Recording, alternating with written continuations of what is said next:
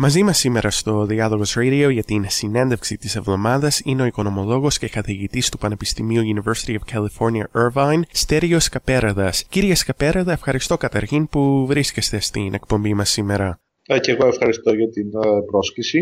Ξεκινώντας, τους τελευταίους μήνες η ελληνική κυβέρνηση και ένα σημαντικό κομμάτι του ελληνικού και του διεθνή τύπου παρουσιάζει το υποτιθέμενο success story της ελληνικής οικονομίας, ισχυρίζοντας ότι η χώρα πλέον έχει σταθεί στα πόδια της οικονομικά και ότι οι πολιτικές λιτότητας έχουν πετύχει. Πώς απαντάτε σε αυτούς τους ισχυρισμούς, Κοιτάξτε, αυτές, αυτή, το success story πλέον δεν ε, κυκλοφορεί από, από, από την ίδια την κυβέρνηση του τελευταίου μήνα μετά από τις ε, αμφισβητήσεις που δέχτηκε από το Διεθνές Νομισματικό Ταμείο, την ε, Τρόικα, τον κύριο Σόεπλε, τον Υπουργό Οικονομικών της Γερμανίας και δεν νομίζω, δηλαδή η κατάσταση στη χώρα πλέον δεν μιλάει κανείς για success story.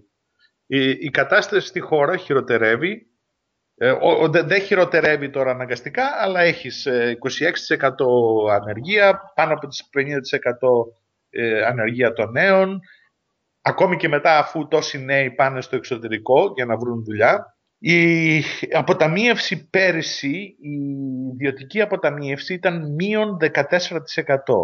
Ο, δεν έχω ακούσει ως οικονομολόγος ποτέ να έχει γίνει σε χώρα κάτι τέτοιο. Γιατί περιμένουν, είναι επειδή ο κόσμος ακόμη και αυτός που έχει λίγα λεφτά στην τράπεζα τα βγάζει, βγάζει ορισμένα από αυτά για να μπορέσει να ζήσει και να πληρώσει τους φόρους. Το τραπεζικό σύστημα βρίσκεται σε χάλια κατάσταση. Ε, δεν έχει γίνει τίποτα, για παράδειγμα, για τη λίστα Lagarde που, ήταν, ε, ε που έδωσε η, ε, η πρώην υπουργός της ε, Γαλλίας και νυν διευθύντρια του ε, Διεθνές Νομισματικού Ταμείου. Δεν έχουν αξιοποιήσει καθόλου τη λίστα Lagarde. Οι φόροι πέφτουν κατά το μεγαλύτερο ποσοστό στους, στη μεσαία τάξη και στους φτωχούς και οι περισσότεροι πλούσιοι έχουν ξεφύγει το χρέος ως ποστοστό του ΑΕΠ συνεχίζει να ανεβαίνει και το χρέος δεν είναι πλέον δεν είναι βιώσιμο με την έννοια ότι όσο προσπαθείς να το ε, ξεπληρώσεις όλο τόσο χειροτερεύει η οικονομική κατάσταση της χώρας και το οποίο κάνει το χρέος ακόμη πιο δυσβάστακτο. Όπως βλέπουμε η κατάσταση δεν ε, καλυτερεύει. Για πολύ κόσμο έχει χειροτερέψει ακόμη και, το τελευταίο, το τελευταίο χρόνο. Είναι σχεδόν 4 εκατομμύρια Έλληνες σήμερα, λέει, υποτίθεται πως είναι, είναι κάτω από το όριο της φτώχειας, 3,9 εκατομμύρια για την ακρίβεια, πάνω από ένα, ένα, το 35% της, ε, του πληθυσμού. Επομένως όλα αυτά περί success story δεν είναι κάτι το οποίο το παίρνουν κανεί σοβαρά τώρα πλέον, ακόμη και μέσα στην κυβέρνηση και δεν έχουν σταματήσει να το λένε αυτό. Πρόσφατα τα spread των ελληνικών ομολόγων εκτοξεύτηκαν για άλλη μια φορά, ενώ σημειώθηκε μεγάλη πτώση στον δίκτυο του χρηματιστηρίου Αθηνών. Αυτό φαίνεται ότι διαψεύδει τους ισχυρισμούς της ελληνικής κυβέρνησης ότι η χώρα είναι έτοιμη να βγει στις διεθνείς αγορές. Ισχύει αυτό; Ναι, ισχύει δηλαδή το ότι είναι πολύ δύσκολο να βγει η χώρα στις αγορές με ένα 8-9%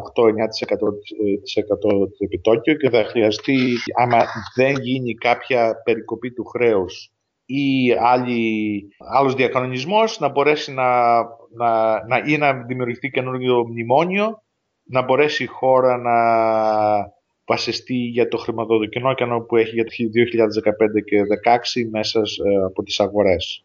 Όντως είναι δύσκολο να γίνει αυτό. Βέβαια είναι και η, ένα μέρος της, ε, του προβλήματος είναι και η οικονομία της, γενικά η, η δύσκολη κατάσταση της οικονομίας της, Ευρω, της Ευρωζώνης και γενικά η αστάθεια που υπάρχει σε όλο τον κόσμο τελευταία, το τελευταίο μήνα και παραπάνω.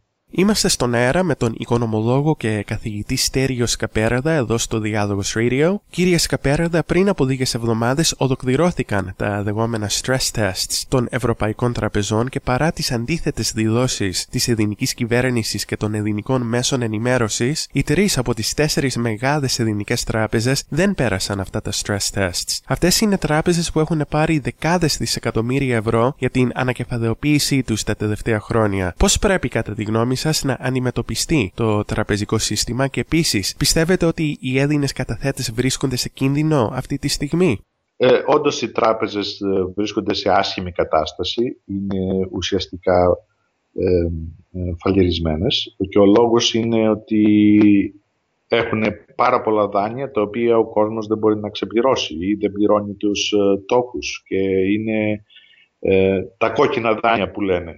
Και τα stress test αυτά, τα τεστ αντοχής ίσως έχουν λιγότερο, ε, ήταν κάπως ε, χαριστικά όχι μόνο για τις ελληνικές τράπεζες αλλά για, για τις, και πολλές από τις άλλες, ε, άλλες τράπεζες της Ευρωζώνης γιατί η κατάσταση στην υπόλοιπη Ευρωζώνη δεν είναι σε καλή, είναι άσχημη.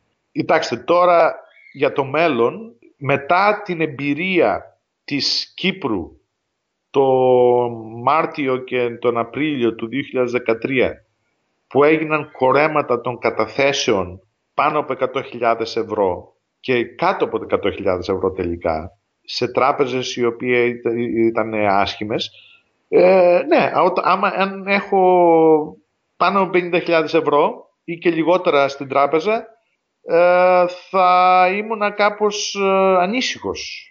Γιατί μετά την εμπειρία των, ε, του κουρέματος που έγινε στην Κύπρο δεν θα είναι παράξενο να γίνει κάτι τέτοιο και στην Ελλάδα και στην Ισπανία και στην Ιταλία και σε άλλες ε, χώρες οι οποίες έχουν προβληματικέ τράπεζες. Παρά τις αντιδράσεις, η ελληνική κυβέρνηση προχωράει με το πρόγραμμα ιδιωτικοποιήσεων. Με βάση το αποτέλεσμα σε άλλες χώρες που εφαρμόστηκε παρόμοιο πρόγραμμα, τι θα σήμαινε για την Ελλάδα και την οικονομία της η συνέχιση των ιδιωτικοποιήσεων των δημόσιων αγαθών και επιχειρήσεων; Ναι, ε, οι ιδιωτικοποιήσεις δεν θα αποφέρουν και τίποτα μεγάλα ποσά, 10 δισεκατομμύρια ευρώ και λιγότερο, όταν οι, οι Έλληνες έχουν πληρώσει, έχουν ανακεφαλοποιήσει, το, το ελληνικό δημόσιο με λεφτά που δανείστηκε έχει ανακεφαλοποιήσει τις τράπεζες σε 30-40 δις ευρώ.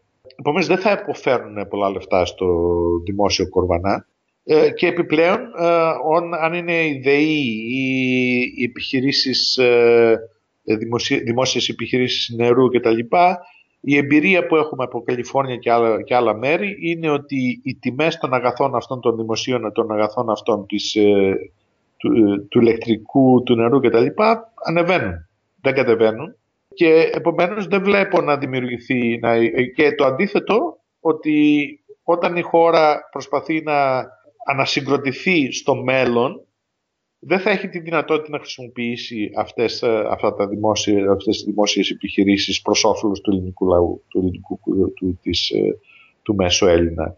Δεν, το βλέπω, δεν βλέπω δηλαδή τις ε, ιδιωτικοποιήσεις να φέρνουν κάτι το οποίο θα είναι επιθυμητό για τον μέσο Έλληνα. Μιλάμε με τον οικονομολόγο και καθηγητή Στέριο Σκαπέραδα του Πανεπιστημίου University of California Irvine εδώ στο Διάλογος Radio για την συνέντευξη της εβδομάδας. Κύριε Σκαπέραδα, πολλοί Έλληνες πολίτες ευελπιστούν ότι ο ΣΥΡΙΖΑ θα βάλει τέλος στις πολιτικές λιτότητας και στην οικονομική κρίση που βιώνει η χώρα. Ωστόσο, το οικονομικό πρόγραμμα του ΣΥΡΙΖΑ που πρόσφατα ανακοινώθηκε προτείνει την παραμονή της χώρας στην Ευρωζώνη και απορρίπτει την μονομερή στάση πληρωμών, την εφαρμογή ενός πιο προοδευτικού φορολογικού κώδικα, την επανεθνικοποίηση των τραπεζών και την ανάκληση του προγράμματος ιδιωτικοποιήσεων και την κατάργηση του ΤΑΙΠΕΔ. Πώς βλέπετε εσείς τις οικονομικές προτάσεις του ΣΥΡΙΖΑ και ποιο πιστεύετε ότι θα ήταν το αποτέλεσμα αυτών των πολιτικών; Δεν ξέρω, δηλαδή οι πολιτικές του ΣΥΡΙΖΑ δηλαδή, προσπαθεί με αυτές τις ανακοινώσεις τελευταία ότι το ΣΥΡΙΖΑ προσπαθεί να, το, να στρογγυλέψει λίγο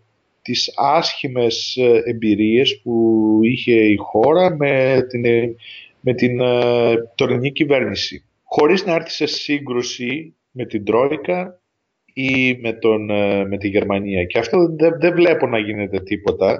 Δηλαδή την επόμενη μέρα των εκλογών, άμα αν ο, ο ΣΥΡΙΖΑ προσπαθεί να κάνει κάτι διαφορετικό από αυτό που περιμένουν, περιμένει η Τρόικα και η Ευρωπαϊκή Κεντρική Τράπεζα, μπορούν κάλλιστα, μπορεί η Ευρωπαϊκή Τράπεζα να, να πει, κοιτάξτε, τη Δευτέρα κλείνουμε τη στρόφιγγα ρευστότητας προς τις ελληνικές τράπεζες, όπως έγινε και με την υπόθεση της Κύπρου πριν από 1,5 χρόνο.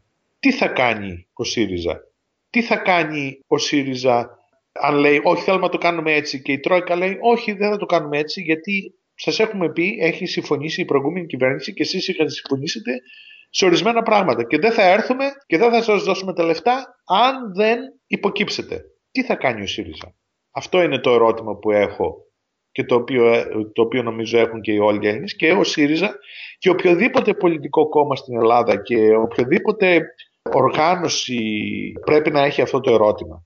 Και η απάντηση είναι ότι δεν μπορείς να κάνεις τίποτα χωρίς να έχεις σκεφτεί πλέον κάτι διαφορετικό που να το χρησιμοποιήσεις, που ακόμη και να μην το πιστεύεις, να το χρησιμοποιήσεις ως ε, διαπραγματευτικό ατού.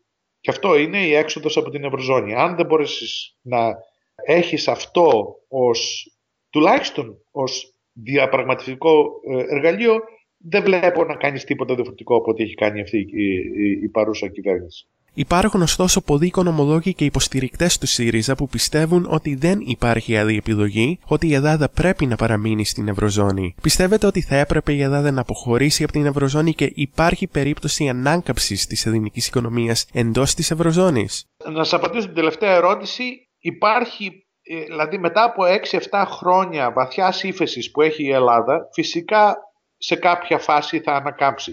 Την αρχή του, του 2015, δηλαδή θα αρχίσει να να πιάσει πάτο και να αρχίζει να, να, να πτήσεται σιγά σιγά.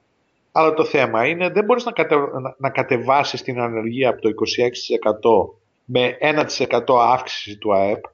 Χρειάζεσαι πολύ περισσότερο από αυτό.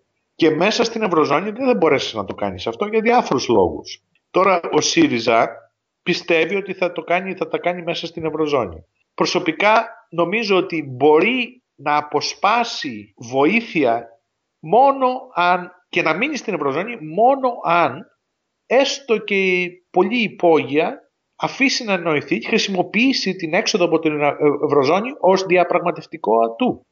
Δεν μπορεί να γίνει αλλιώς. γιατί θα έρθουν και θα σου πούνε εντάξει δεν σου δίνουμε τα λεφτά, κάνει ό,τι θέλεις. Τι, τι, τι θα κάνεις; Άμα δεν έχεις κάποια διέξοδο, κάποιο να πεις ότι θα κάνω κάτι άλλο αν δεν μου δώσεις τα λεφτά. Θα κάνω κάτι μονομερές. Θα έρθω σε σύγκρουση δεν μπορείς να κερδίσεις τίποτα σε διαπραγματεύσεις αν δεν το κάνεις αυτό. Και αυτό είναι, δηλαδή, αυτό μου φαίνεται κάτι εντελώς παράξενο. Πώς ο κύριος Παπανδρέου, ο κύριος Παπαδήμου, οι κυβερνήσεις του κυρίου Παπανδρέου, του κυρίου Παπαδήμου και η τωρινή κυβέρνηση έχουν αυτό το φόβο της διαπραγμάτευσης.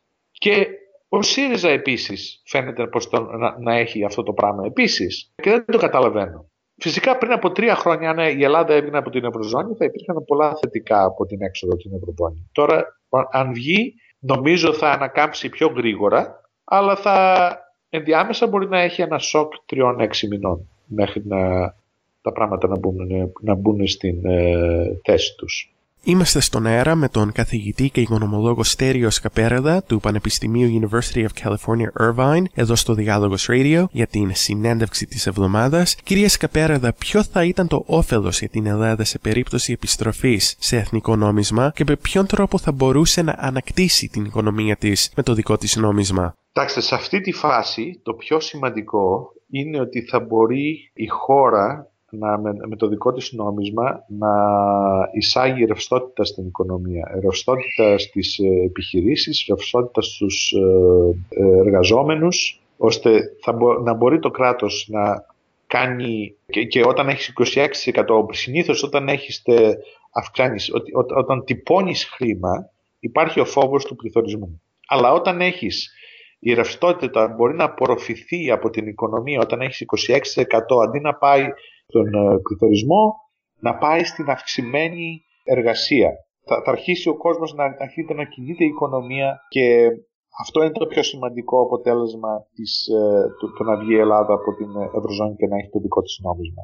Ένας άλλος, ε, φυσικά το, το κλασικό πλεονέκτημα του να έχεις το δικό σου νόμισμα είναι ότι μπορείς να υποτιμήσεις το νόμισμα, να γίνουν οι εξαγωγές σου πιο φτηνές, να γίνουν οι εισαγωγές πιο ακριβές, ώστε να, να, να, γίνει, να αυξηθούν οι εξαγωγές, να, να, κατεβούν, να κατέβει η αξία των εισαγωγών, ώστε να ε, γίνει η οικονομία να, ε, να αρχίσει περισσότερο να δουλεύει, να γυρνάει η οικονομία λόγω των εξαγωγών.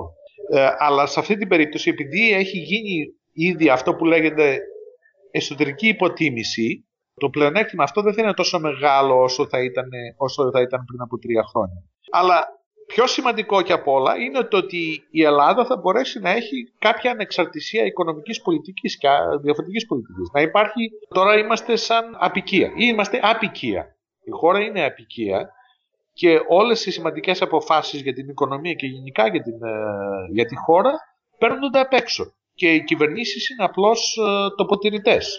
Θα υπάρχει μια δυνατότητα ανεξάρτητης πολιτικής και δημοκρατικής διακυβέρνησης που δεν υπάρχει σήμερα. Τώρα για συγκεκριμένες πολιτικές οι οποίες θα περιορίσουν την ανεργία και θα φέρουν τη χώρα στην ανάπτυξη, αυτό, αυτές είναι οι πολιτικές που ξέρουμε από τη δεκαετία του 30 που, έκανε, που άρχισε ο Ρούσβελτ στην Αμερική να βάλει στον κόσμο να δουλεύει. Να, ε, να, να, να αρχίσουν να δουλεύουν περισσότερο ε, να βάλεις τους ε, ανέργους να δουλεύουν σε δρόμους, σε μετρό, σε, σε δημόσια κτίρια, να μαζεύουν από τις ακτές ε, σκουπίδια, να πάρεις νοσοκόμες και γιατρούς, που να, να δώσεις λίγο, λίγο περισσότερα λεφτά στους νοσοκόμες και γιατρούς σε, σε νοσοκομεία και άλλες κλινικές οι οποίες έχουν περιορίσει το προσωπικό τους, να πάρεις νέους επιστήμονες να τους βάλεις να δουλεύουν σε Ινστιτούτα ερευνητικά, να δώσεις δάνεια σε επιχειρήσεις οι οποίες, ε, μικρές επιχειρήσεις και οι οποίες έχουν, ε, μπορούν να αναπτυχθούν που δεν αναπτύσσονται τώρα. Όλα αυτά ήταν πολιτικές, οι οποίες, όλες αυτές ήταν πολιτικές οι οποίες είναι γνωστές από τη δεκαετία του 30 αλλά λόγω της, ε, του δόγματος της λιτότητας που έχει επικρατήσει και στην Ευρώπη και στην Ελλάδα αλλά και σε όλο τον κόσμο είναι πίσω αυτό. Κύριε Σκαπέραδα, σας ευχαριστώ πολύ που πήρατε το χρόνο να μας μιλήσετε σήμερα εδώ στο Διάλογος Radio. Και εγώ ευχαριστώ.